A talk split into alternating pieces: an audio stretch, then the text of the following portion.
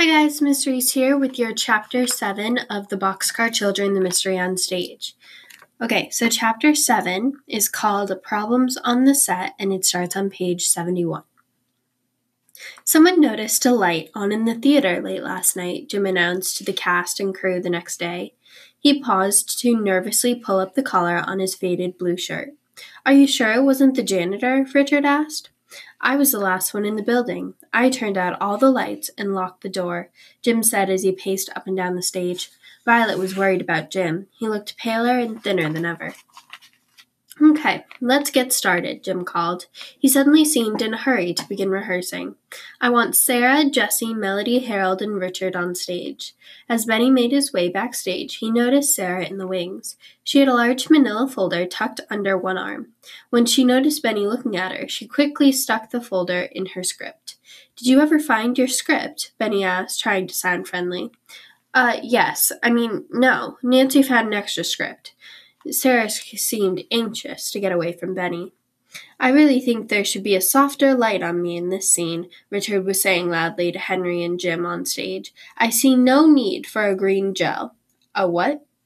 Benny asked Jessie. It's a piece of thick plastic you put over a stage light to make it change color, Jessie explained softly.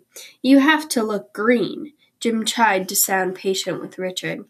We need to have the light green lighting in this scene. The wizard does live in the Emerald City. Why can't there be a soft white spotlight on me? Richard demanded. Look, I give the lighting directions here, Jim said firmly. Now, please, take your position so we can get on with this scene. Come on, Benny, you should be backstage, Henry called softly. He pulled one of the levers on the lighting board down to low. I'm going, Benny said. He did a few dance steps from his munchkin routine. You're showing off, Henry teased him. Not as much as Richard is, Benny pointed out. Henry couldn't argue. Backstage, Violet and Sue Lee were making the tail for Jessie's lion costume. Benny went over to watch them. Oh, Violet, Nancy called as she came into the costume room. Could you make a big poster for the show? We open in a week, and we need some more advertising.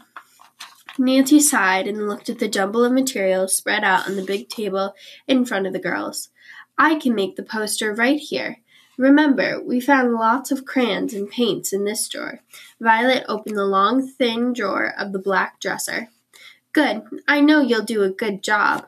All you Aldens are such a big help around here. Nancy said, looking appreciatively at Benny and Sue Lee.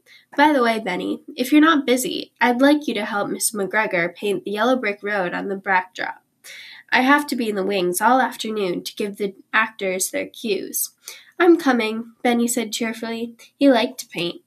When Violet had sketched and painted the poster, she left it on the table in the costume room so the paint would dry. Then she went with Sue Lee to help Benny finish painting the yellow brick road. Oh, good, I'm glad you're here to help. Miss McGregor brushed a wisp of her hair off her forehead with her arm. Benny has to go on stage now. They're rehearsing the Munchkin scene. As she worked on the yellow brick road, Violet noticed people going in and out of the costume room. When Richard came out, Violet asked, Can I help you? Uh, no. Richard sounded a little embarrassed. I, uh, was just looking for my costume. It's hanging on a hook near the wardrobe, Violet said as she dabbed yellow paint on the big canvas backdrop in front of her. Yes, I, I saw it. Richard played nervously with his bow tie. It's too bad I have to wear a brown suit during most of the play when all you others have such colorful costumes. You have a colorful part, Miss McGregor reminded him. Well, yes, Richard admitted, but a brighter suit would make me stand out more in the Emerald City.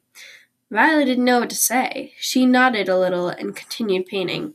By the time rehearsal was over, the yellow brick road was finished. Tomorrow, after the paint dries, they'll put the canvas on a big wooden frame Henry made, Miss McGregor said. Before she left, Violet went to the costume room to get her coat.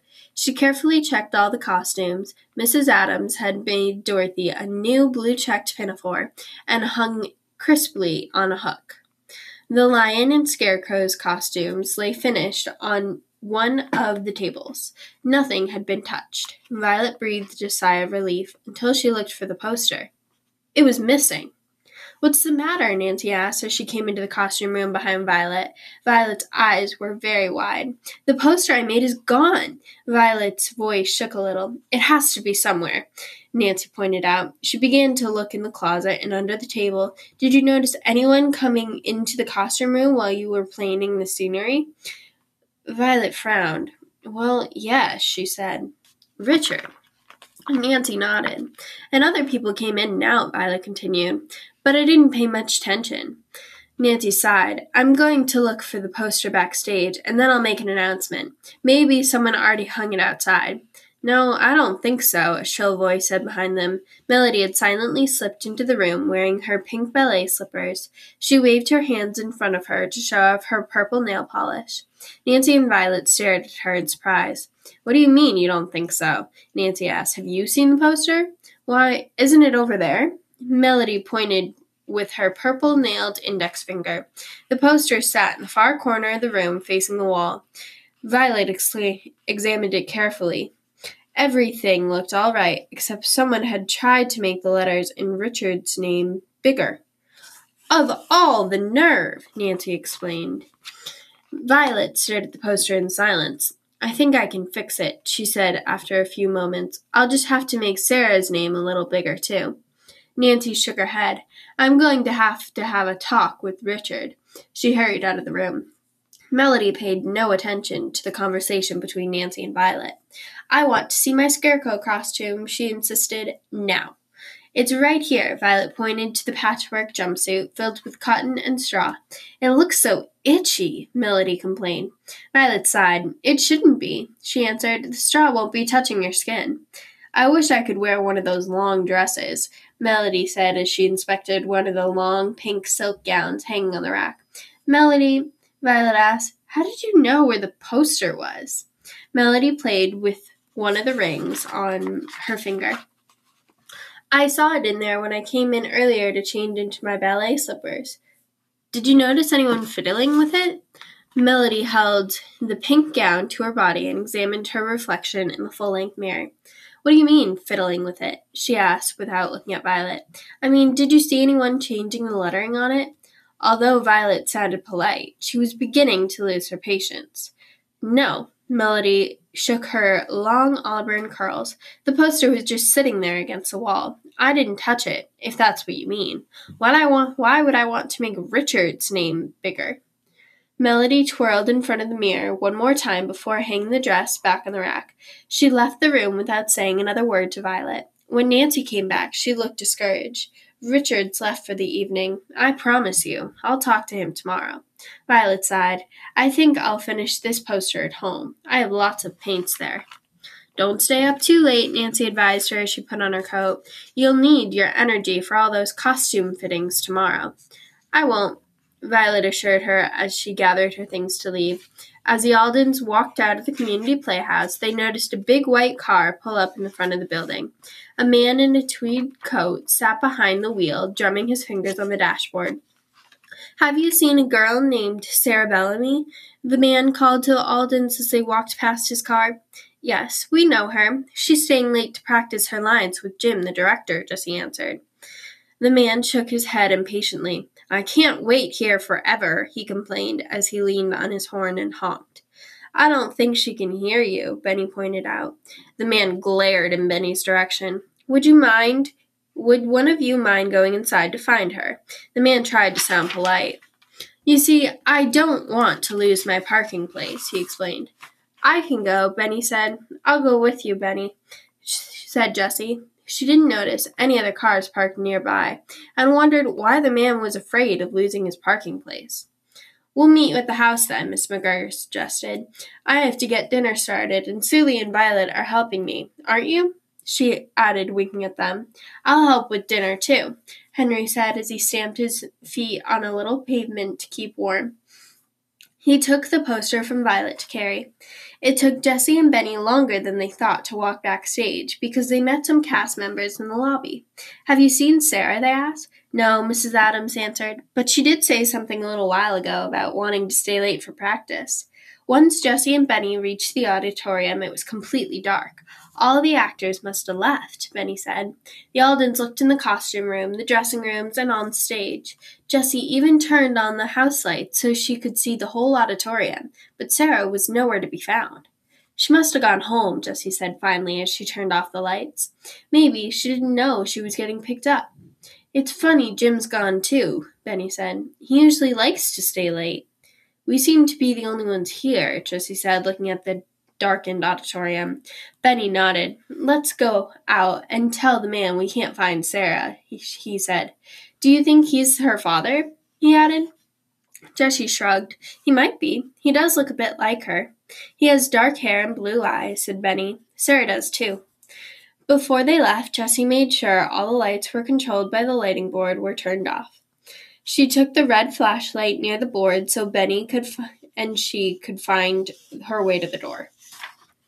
It's dark back here, Benny said as he sidestepped a pile of lumber stacked near the wall. I'm glad you found a flashlight. Yes, Jessie agreed. I don't know why they turned the nightlight off. Jessie, whis- Benny whispered loudly. He grabbed his sister's arm. I hear voices. Jessie moved closer to the backstage door. Don't worry, they're just talking outside, she whispered. That no one's backstage. I won't let you do this, a man's voice said angrily. Do you think that's Jim? Benny whispered. Who's he talking to? Jessie put her finger to her lips and shook her head. I can't tell, she said after a moment. You have to stop, the man kept saying. The girl answered in low, muffled tones. That's Sarah's voice, Benny whispered, but I can't hear what she's saying. Benny and Jessie looked at each other. Benny's big eyes grew even rounder. Do you think Sarah's been the one doing all these things to the props and costumes, and Jim's been telling her to stop?